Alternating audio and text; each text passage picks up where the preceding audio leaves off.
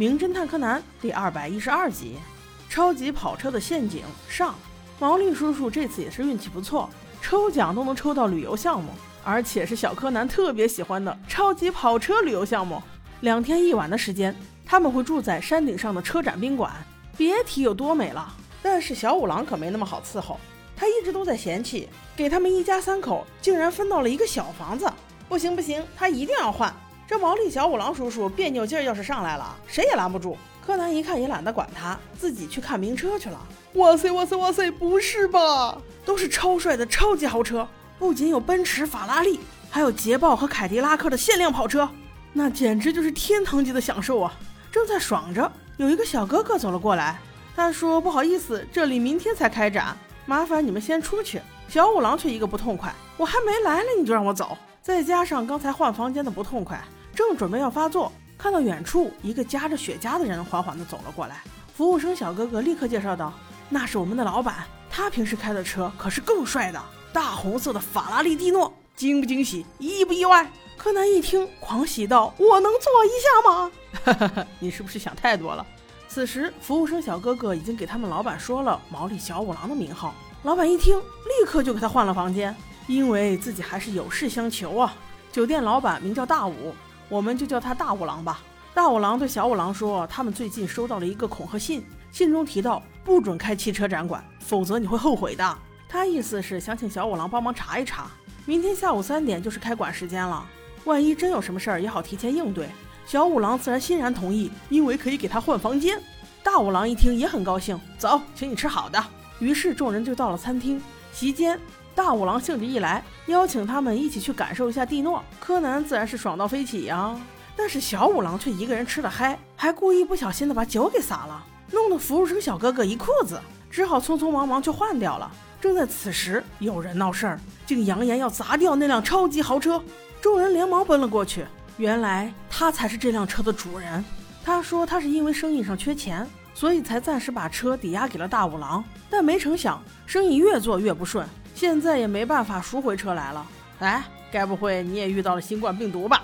但是不管你遇到啥，借了钱总得还呀。过来砸车算什么男子汉？那你说真是无独有偶。没过一会儿又来了两个人，虽然没有扬言要砸车，但是和刚才那位砸车老兄遇到了相同的事儿，也是一不留神为了点钱把车抵押给了大五郎，又是一个不小心，生意都没做好，然后就都还不上钱，最后车就只能归人家大五了。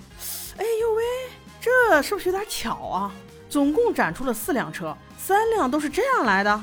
果不其然，一个人道出了真相：大五郎就是为了得到车不择手段，把钱借给他们做生意，但是又在背后破坏他们的生意，从而达到收车的目的。但是没办法呀，一切都符合法律规定，真是上了白当，有冤无处诉啊！哎呀，我就纳了闷了，这有钱人怎么花花心思那么多呢？这一番控诉之后。那人的脾气似乎也好了些，于是大家就都回房休息了。大五郎给他们送了很多甜点，三个人吃的正嗨的时候，就听见窗外有一阵阵的引擎声。服务生小哥哥一听就说：“诶，这不是老板的蒂诺吗？难道老板现在要出去吗？”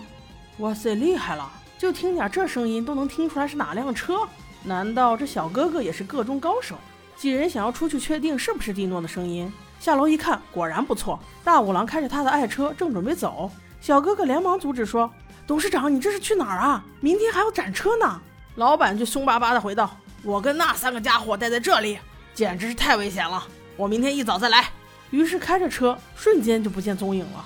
一整晚无话，到了第二天早晨九点，山中还是大雾弥漫。本来说今天早上要回来的大五郎，直到此时还是没有现身。